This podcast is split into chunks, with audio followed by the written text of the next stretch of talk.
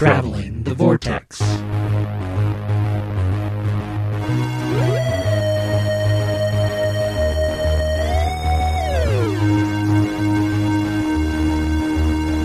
We've joined the Doctor, that guy with a quote for everything, as he travels the vortex and arrive at episode number 386. I'm Keith. I'm Sean. I'm Glenn. How are you guys? This has been a long week. I don't know about anybody else, but... It's been busy. Yeah, that too. Wait, why was your week so busy? There's just a lot going on. Started with a pretty cool little event thing happening here in town. How was it? It was really cool. What are you talking about? Of course, Monday was the Fathom event with this in-theaters screening of the Director's Cut of Genesis of the Daleks. And I got to go, which was very cool. And I feel kind of bad in a way, because I downplayed it. That, you know, Doctor Who in theaters, we've been there, done that, seen it.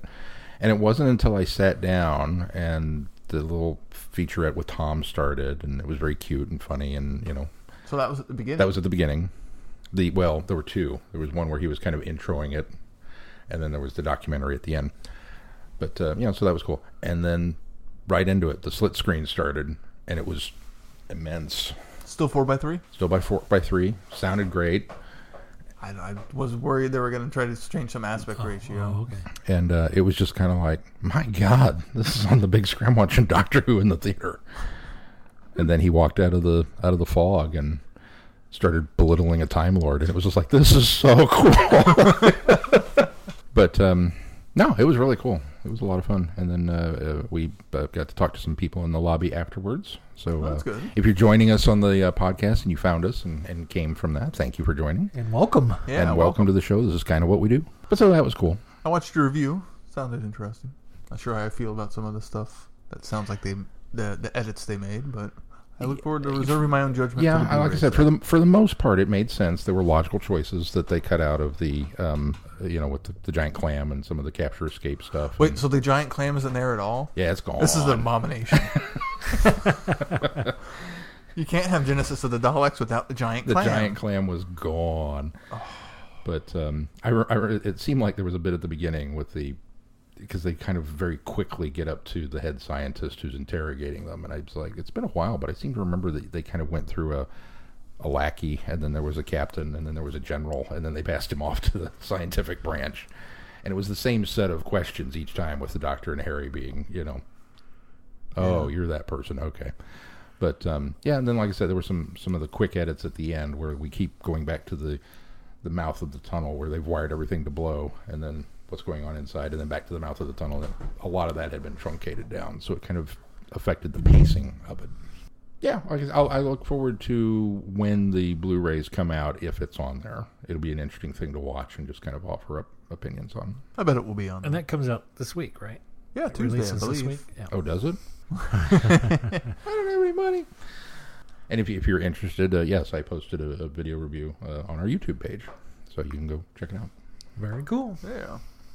What did you do this week that was so busy? Oh, well, we had our shower ripped out and a tub put in.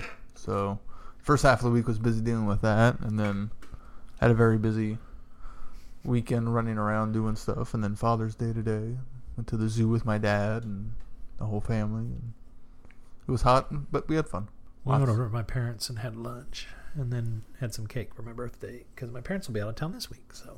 Nice. We watched I watched Cloak and Dagger. Caught up on it because it started not this week, but they had a 2-episode premiere, I believe it was. Oh, okay. Because there was already 2 episodes on last week. It's really good. I really enjoyed it. I was worried about it. It looked very teen drama angsty. It comes across that way in style, but it's kind of like Class. It's a little darker. It's a little, it doesn't feel as... It doesn't feel like a Freeform show or a CW show or something. It feels it's a little more dark, and these 2 kids dealing with these powers that they mysteriously have, and it's pretty good. I'm very impressed. All right, I'll give it a shot now. We finished Sense8. They aired their series finale. All said and done, how was it? Oh, so good. As the finale's a little also truncated because you can kind of tell. They crammed a season's worth of story into about 2 hours and 40 minutes, but it was still good.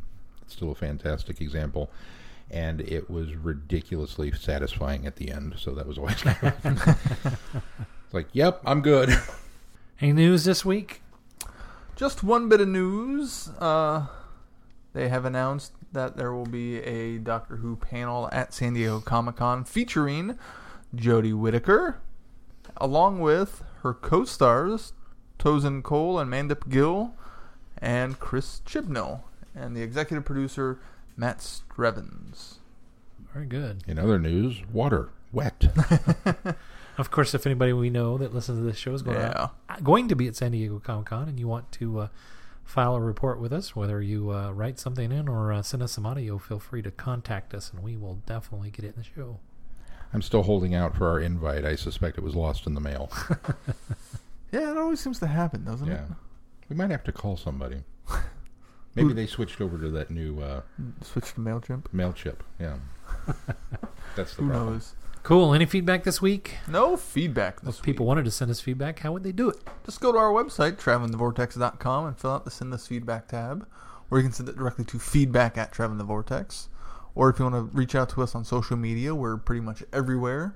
And if you go on our Facebook page, you can click the Send Us Email button on Facebook, and it will send us an email directly to feedback@travelingthevortex. Sean, if they want to help us out financially, what do they do? They can go to our website and click on the Patreon button, or they can go to patreon.com and look up Traveling the Vortex, and all donations are accepted. We will gleefully take your money and run with it and invest it into this podcast and do wonderful things with it, like pay for server space and continue to bring you fantastic episodes. Well, we think they're fantastic. Hopefully you do too. Cool. Should we move on to our review? Let's. The Bride of Peladon. A mysterious voice, a missing girl, and a murdered queen. The royal house of Peladon is once more plunged into intrigue, terror, and death. The Doctor, Peri, and Ehrman must find their way through the treacherous labyrinth of lies if they are to distinguish friend from foe before it's too late. For deep beneath the citadel of Peladon, something infinitely ancient and immeasurably powerful is stirring. Bum, bum, bum. Well, if you follow me on Facebook, you'll know I liked this story. I don't know if I liked it as much as Glenn did, or as much as the last audio of Peladon we did. Oh, gosh. This was mounds and above the last audio, in my opinion. Part of it's because there's actually a lot of actors, and not to underplay what David Troughton did. It's the story that doesn't quite live up to it as I do. And I think my biggest... I think I would have liked the story a lot more had the... I just don't know how I feel about the Osiran plot incorporated into Peladon. See, for me, I think it was probably the first 3/4 of it. I was kind of almost suffering from Peladon fatigue. There was just like, oh, we're doing this again. There's more intrigue, and there's a hidden plot, and... wow, this grandmother's kind of a wrenchy woman, and just on and on and on. And it was good, don't get me wrong, but it was just kind of like, I don't know how many times you can do this. And then I kind of kept trying to back off of that, thinking, well, maybe you only feel that way because you just listened to, because realistically there's only been 4 Peladon stories, right? Right. So in the entire history of Doctor Who, they revisit this 4 times. It makes sense that they would reuse some of those themes and everything. But then it was revealed that there was an Osiran in the basement, and all of a sudden it was like, ooh! Now we're talking! I got real excited at that point, so that for me was where... you're asking a question about how the Osirans played into the story. I guess I don't know how I feel about it. Oh, how you feel about it. Yeah. I think that's what I really liked about this story, is as Sean said, we start out with it just being... feeling like another Peladon story, and I thought, okay, where are we going with this? Well, we've got an Ice Warrior, there we go. We've got Alpha Centauri. Well, there we go. We're checking off the tick boxes, as it goes. Oh, and there are political behind-the-scenes machinations going on, and superstitious beliefs. And actually, quite pleased when the beast Agador shows up, only to be revealed that it's one of Agador's offspring. I thought that was really cool. Female Agador, and it was female. I loved that. But we're checking off the boxes, and I kind of thought, okay, well, this is interesting. I like the fact that they showed up to help the crashing ship of the Ice Warrior that's crashing to the ground. They end up landing landing the ship. And then his motivations for crash landing. But turning out to find out that he actually sabotaged the ship so that they would crash so he could get in through. I just thought it was really clever. All to avenge his sister. So again, it's still checking off the Peladon boxes, but I'm going, okay, this is really an interesting story. Finding about the ghost ship, getting in there, that ghosted with them, that it was actually that ship coming in. Yeah. That was the only thing that I felt was left maybe a little out there was... what was going on with this? What was even the guy's? See, I think that's my thing. And that one was left wide open. I don't know where we were going with the guy that was the guy trying to sell the taking the salt essentially salt off the planet. I don't feel like that was resolved. But I kind of. Is anybody else worried that it was a Cyberman? I kind of liked that it was... No, he said what he was. Yeah, they said it. But. When he's initially communicating, when he's talking and the voice modulator was on there, because... I'll get to meet you face to face, and I went, that's going to end badly. No, because they weren't doing it in any sort of way they had done Cyberman before, so I kind of wondered if he was something different but not Cyberman. So no, I didn't suspect Cyberman. I think it was because they hadn't done it the normal way that I went to trying to pull one over. That's true. That would be a clever way to do it. But yeah, just to find out that, you know, there's this voice that's calling and King Peladon, who is hearing what he thinks is his mother, and then her Pelias, right? Pelias, and then him. The voice setting up Ehrman as who killed his mom and him buying into that. I thought that was kind of cool too, although he ends up realizing that it's all a ploy. But anyway, this whole mystery of what this thing was, I went 1,000 places with... Cody's in the background. Cody, come here. You're okay. He disagrees with you. I went a whole 100 different ways. Cody.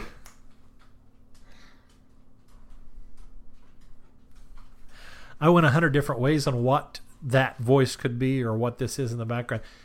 Never, ever did I think that they had a trapped Egyptian god on the planet, that it crash landed.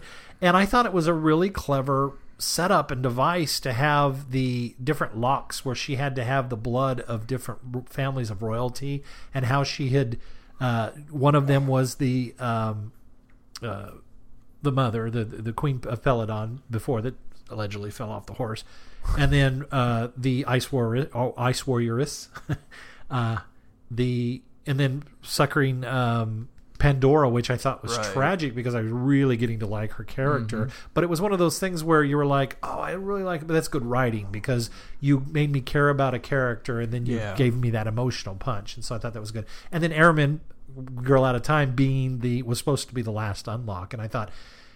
That was the one thing, too, is I was very concerned about Ehrman's departure, because I've all along known that Bride was the last story for her, and I was so afraid that something was going to happen, and they were going to do that. Okay, this will be the companion that we... Right. I thought they were going that direction, too. And they go almost all the way there, although when they say, you know... get her out of here, then I thought, okay, well, if you're getting her out of the situation, she's gonna be okay. But although anticipating her death makes her actual departure seems rather abrupt and sudden. Yeah, I got, which is an odd thing to say considering death is often abrupt and sudden. I think they developed the relationship just enough that I was okay. I was like, all right, it's not Joe leaving at the drop of a hat for this guy. Right. So it's a little bit more developed than it was in the Green Death. So at least there's that. They also make a better job of her saying... I think what helps too is her saying, this is my world. This is what I've been looking for. That's what sold me. Yeah, and so I kind of thought, she has found a place that's similar to where she comes from. She's comfortable. To her, this is home. It's primal. Yeah. She can't go home. Yeah. She can't go home, so this is the closest thing. I think it would make the departure more satisfying had they not tried to couple her off so many times in the past. Like, I know she was struggling to find her home and where she's supposed to be, and that was kind of her thread of, okay, but there was how many fake-outs of, I want to go stay with this person, I want to go stay here. At least Peri does go, you thought that with Dracula, are you sure? That's true. Luckily, Peri calls her out on it. Yeah. I love Peri in this story. Yeah, I did too. Her and the Ice Warrior together are fantastic. Yep. She was so good. And that was another thing. I really enjoyed the ride with their characters paired up, because they crash land together, they get split up, they go off together, and he's doing things that are a bit offensive because of the way he is, and she calls him out on it. And he apologized because he doesn't mean to offend. And so they really kind of have this like, oh, they're developing this really cool relationship, only to have, 20 minutes later him trying to kill her in the castle because he has found the evidence that he needs to accuse Peladon of the murder of his sister. And so they did that turn, and then they turn it back because she's convinces him, she calls him out on it again. This is maybe isn't necessarily what it seems, and they end up being friends again, and then they end up he ends up giving his life for all of them at the end. And I thought that was really, really good character development of a guy I knew nothing about that was crashing on a spaceship at the very beginning of the story. I thought I really liked the Doctor in this too. I thought he was very clever. He was very Fifth Doctor. He was very, he's the one in the middle putting all the pieces together, but and they put him out of commission a couple of times too, which I thought was, that's bold with the Doctor, especially in audio, to put him out early on and put him out later on as well. And let the companions kind of do their things and the other characters kind of do their things as well. I thought that was really good. It's just all around, I enjoyed this story so much. I think probably my only real qualm with the third or the fourth part at the end was when it was being spelled out that it was, the Peladon Queen was the first lock and that the Ice Warrior S was the second. And it's like, well, okay, let's do some math here. Who do we have left? Obviously, we've got the grandmother and the king for Peladon. They're royalty. We've got the visiting Princess Pandora and Erimem. And nobody says boo about Erimem. Everybody's like, we've got to go check so-and-so. It's like, what do you travel with her. What do you mean? You're not. Hello. And it's just like, she's obviously going to be involved in this. What are you guys doing? And nobody brought it up. And it's like, did you forget? Are you just so used to her? I don't know. What are they dressing Erim in at this point? Did they put her in a pair of, tomboy, what are they, overalls? And, it's just like, she forget that you're a pharaoh? I don't buy it. But I was okay with it. I assume that's what she's wearing. Yeah, I did. That doesn't scream princess. It's or this, one of these two. A comic. Yeah. It's still... It doesn't... I don't know. I could forgive them for realizing that, well, she's... Or not really... It almost seemed like, we have to save so-and-so. Erimem, you go down and fight the bad guy. What? Well, it wasn't... I got the impression that they thought it was more someone embroiled in a situation, right? Long-standing, exactly. as opposed to he does say, fresh blood. Don't let the Queen Mother go down there because obviously, if it's looking for royalty. But no, that was for me. That was just the cool twist. It's in Osiran. I was kind of waiting for the thing that she was wearing that was supposed to protect her from whatever this Osiran's name. I can't remember the Osiran's name, but her onk. Yeah, her onk. I was waiting for it to have to protect her, and I assume that's what she pricked herself with to poison her blood. Right? Did I get that right? Okay, yeah, I believe so. Because her ring, but it wasn't from her ring. It was a signet ring. Yeah, that's what it was. And that was what I was like, okay. She's obviously got protection from this thing, so when are we going to see this? Because I'm setting it up in my mind. What is this, protection that she's got over? I should know who this is. I can't remember her name. Sekhmet.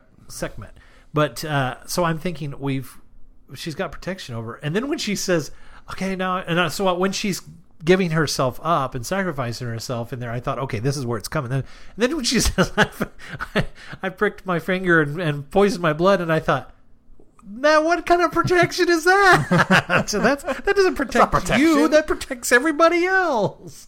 But I thought that was clever too. I was okay. I gave it a pass, but I was like, oh well, yeah. Here's Ehrman. Here's where she goes away. I Noble sacrifice. Good job, girl. You could do either way with that. Was the Ankh set up to be a was it really going to be like some sort of technological shielding and protection in that regard? Or was it superstitious, and that's why we had to go with the ring? Did the writer forget that he had set that up and went with this? I don't know. It was like, remember who set up the Ankh? Was the Ankh on the ring? Maybe that we just misunderstood. Maybe I suppose that could. Maybe that's what it was. I thought the Ankh was like a necklace. Well, when she said that, I thought the same thing. But I suppose now maybe the Ankh. That's what she was shown was her signet. She said signet, so because the Ankh was from a previous story, right? Or was it? It seems like I had remembered that, but I wasn't for sure. Because there wasn't anything in the audio, this audio itself, referencing it. Not until she said it. Right, which was the signet ring. No, she says it at the beginning. She talks when she's talking about that goddess early on. Yeah, she explains that she was given this, and she shows it to the doctor and says it's to protect me from. It was protection against whatever her name is. And maybe the fact that the doctor didn't immediately comment, it's a blah, blah, blah generator. Well, that should have been an indicator. Maybe, because it doesn't even really, you said technological or superstitious, and it doesn't end up being either. It's a chemical thing. And right. So I thought that was kind of cool. So it doesn't play off that way. I was just excited to get another mention of an Osiran because we haven't had too many. No, we've had other than the Titan comics. We had Sutek and we've had Anubis. Yeah. So this was kind of cool. And that's a species that's just rife with possibilities. Oh yeah, absolutely. And being locked away in the basement is just. So I think my biggest complaint with it is it's almost overstuffed, and like you were talking about the minor plot line, minor it works both ways. The minor plot line, it felt like that should have been so it feels like they were trying to misdirect us the whole time. So we didn't suspect whatever the big reveal of the Osiran.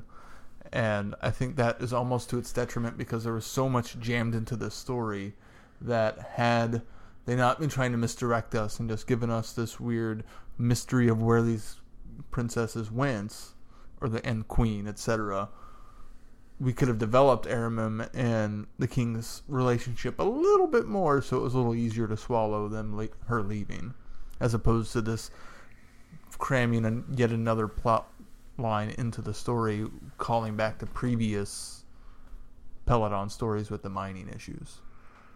Was it Trisilicate? Is that what it was? They were? Yeah, some Trisilicate. Trisilicate is what they were mining. Which is a huge plot of Curse of Peladon.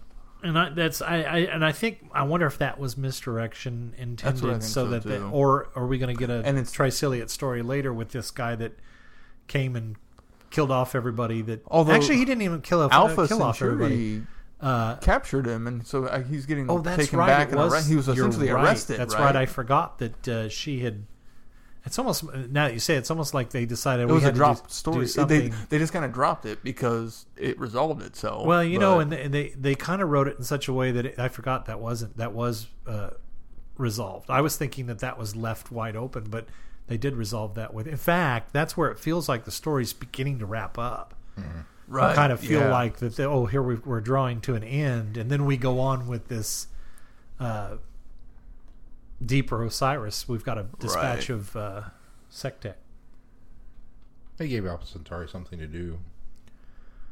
A cool heroic moment. Yep. Yeah. I wish it was this original actress, but yeah, that was a little bothersome too, because they went above and beyond to get the original actress for Empress of Mars. Right. And I figured they were able to get her for Empress because Big Finish had gotten her, but that's not the case. Maybe Big Finish just didn't think You'd come back for that? That would have been a bigger role and bigger pay. Nobody would come back for that, isn't right? That lady in her 90s now or something like that? Yeah, so maybe this was too much, but doing a quick little voiceover on the show might have been easier. Because I don't imagine she sounds like that. She probably has to project that voice. To... Maybe. Yeah. I agree with the wrap-up being very, very sudden. I don't know that developing an Erimem love story, at least even pushing a little bit more on it, because then it would have been this awkward love triangle with, because Pandora. You genuinely feel like, even though it's an arranged marriage, that Pandora and the king are really kind of hitting it off.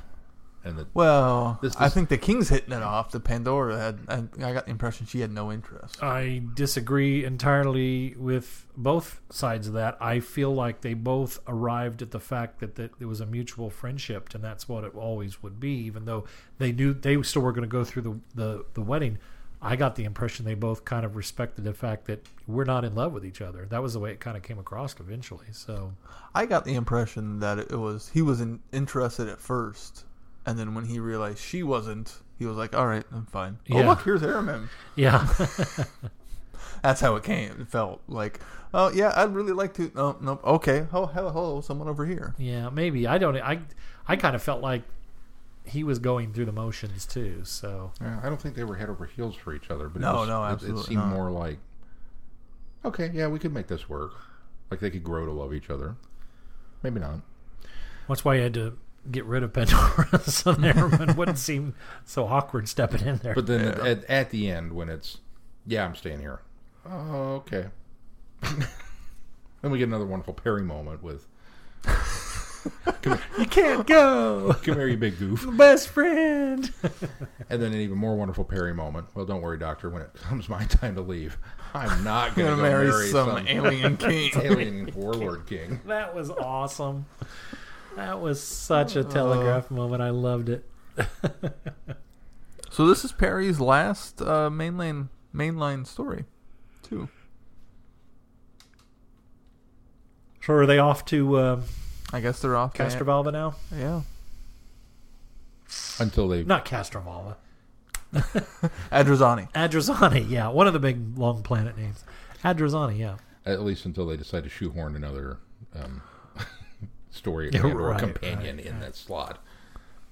There is another audio later, Peri and the Piskon Paradox, but that's kind of it's got the Fifth Doctor in it.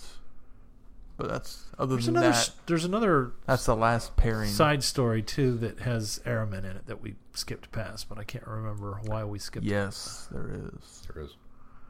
Why did we skip past it, Sean? Reasons. Good reasons. It's set after this one. So this wasn't our last Erimem story? It's the end of an era. Erimem official travels with the Doctor. But I didn't want to spoil the surprise. Mr. I'm convinced she's going to die. Fair enough. Looks like there's two specials. I was spoiled on it just from the standpoint that when setting this up and, Bride of Peladon, and I knew the Ehrman was leaving. Well, I was like, I see where you're going with that. See, I initially thought that going into it, but then once Pandora showed up, I was like, oh, maybe they will kill her. And started convincing myself otherwise. No, I'd read just enough to know that she wound up staying on Peladon, so... But yeah, the other Erimem stories are like my understanding is that they're set after this. So that was done on purpose. One of them was with Peri and Erimem, so that's why it was. And Sophie Aldred. I didn't realize it was set after. I thought it was a little sidestep during. It may have been their adventures. Written or published after too, as So it may go back and be set during, but okay. Not from what I read, but I'll trust you because you've been following it closer than I freely admit I'm wrong all the time. So. Cool. Anything else on this story you guys want to talk about? I'm a little surprised that now, but your top two mainline are Fifth Doctors, which is really kind of interesting. Yeah. Well. it's not surprising because there are a lot of Fifth Doctor audios out there, and I have a few that are McCoy and a few that are Colin Baker. I really feel like Tom's stories have kind of underserved him as a character. They've been good. I've enjoyed them, but there hasn't been any ones that wowed me. And so I think with 5 having so many under his belt, I think the odds of him being some of my favorites are greater than Tom's or, anybody else, maybe even 8. Problem with 8 is there's a big chunk of his series that I didn't like when he was still in the main range or monthly range. So Divergent Universe. Yeah, that Divergent Universe kind of knocked his odds down. But so I guess it is. I thought the same thing. I thought, wow, 2 Fifth Doctor stories are among my top favorite Big Finish audios. But on the flip side, there are so many Fifth Doctor audios out there that the odds were pretty good. Well, and they seem to really strive to do different things with the Fifth Doctor more so than the other Doctors, it seems. Like, wanting to do a Cybermen origin story and doing a revisit of Peladon with the Fifth Doctor where it makes it different enough, but it's still Peladon. I mean, it seems like they're really, really focused on doing different things with him that they didn't do on TV. Right. And later we get another Key to Time saga. Right. With the Fifth Doctor. But to be quite fair... And 6th is more about justifying him as a character than anything The else. Fifth Doctor also probably has more on the bottom of my Big Finish list as well, because you've got that... especially the early stuff. Necromantia? No, Necromantia, which I didn't think was very good. Very early on we had... the werewolf one, the ghost one. Well, the werewolf one wasn't that bad, but the ghost one and the one with the ancient ruins that they were digging up. And that ice one? Something for the Adept. Winter for the Adept. Winter for the Adept, yeah. So there were a lot of stinkers. So he it certainly balances out. In fact, there was a long time that we were doing audios that I cringed having to, every time you would put a Fifth Doctor one on, I thought, oh, great, here we go. And it had nothing to do with Peter Davison or his performance. Right. He was just having a good lot of string of bad audios. It seemed like they struggled really to find the right story to tell with him. Yeah. But they get there in the end. Oh, yeah, always. Well, I think I was always setting the bar, everything up against Spare Parts, since that was the very first Big Finish audio I'd ever heard. So that's high bar setting to reach. The bar very, very, very high. So. Yeah. Anything else? I'm kind of sad to see Ehrman go.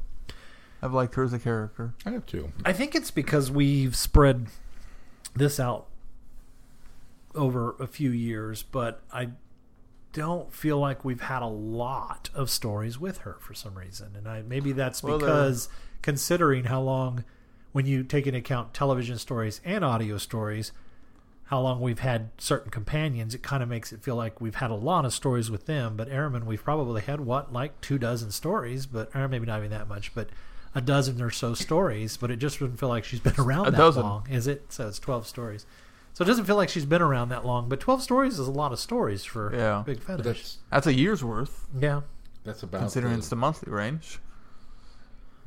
That's about the same as what we would have Leela for, not including audio. Yeah, that's true. That's true. Or, Peri. I guess just because we've had Evelyn around for so... Or Dodo.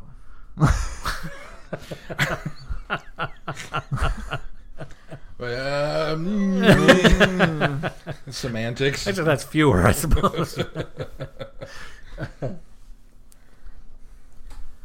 All right, what do we got coming up on the schedule, Sean? Well, coming up on the schedule next week, we return to the Brigverse in our episode 387 with a look at The Man from Yesterday by Nick Walters. And then the following week, the 8th Doctor makes a return with some audio adventures from his season. I have this as season 2, but we're actually in season 3. Yeah. Number 5, The Scapegoat, and number 6, The Cannibalists. I really am quite excited to get your guys' take on those. I'm not going to say anything other than that. Some Big Finish main range work with Year of the Pig, number 90, the week after that. And then we start our look at the Daleks' master plan. Woohoo! With more details on how that's going to be broken down. To come. Cool. Anything else we need to address this week? We kind of got it all out of the way. I do want to throw out a... I mentioned at the... Fathom event, the wonderful people that we spoke with, and I forgot to mention Gary Yeager, who is the kind of head guru in charge of the Time Lords of Kansas, was there. Oh, and good. I told him I would throw a shout out his way, and then spaced it off. So Gary, this one's for you. And if you're in Kansas and you're not a member of Time Lords of Kansas, well, you can go to his Facebook page, just Time Lords of Kansas, and become a member of that group. That's right. Very good. Well, this is a short one this week, guys. Yeah. So that's going to do it for this week. Until next week, I'm Glenn. I'm Sean. I'm Keith. Cheers. I forgot what my line was. Are you okay? You haven't been taken over by an Osiran, have you? Oh, no. Are you hearing somebody talk to you? Somebody from the basement? That's what I was pausing for. I was listening to the voices. I'm Sean. Oh, wait, I already did that. I just threw it all off. Everything off. Good night. Yeah, no. Yeah, you're good. Is it good night, everybody? Yeah. Cheers. Good night, everybody. Be seeing you. Good night, everybody. Be seeing you. We'll all say thanks for listening together. Thanks for listening. Let's get something right. You have been listening to Traveling the Vortex. Doctor Who and all of its associated programs are owned and trademarked by the BBC. No infringement is intended or implied.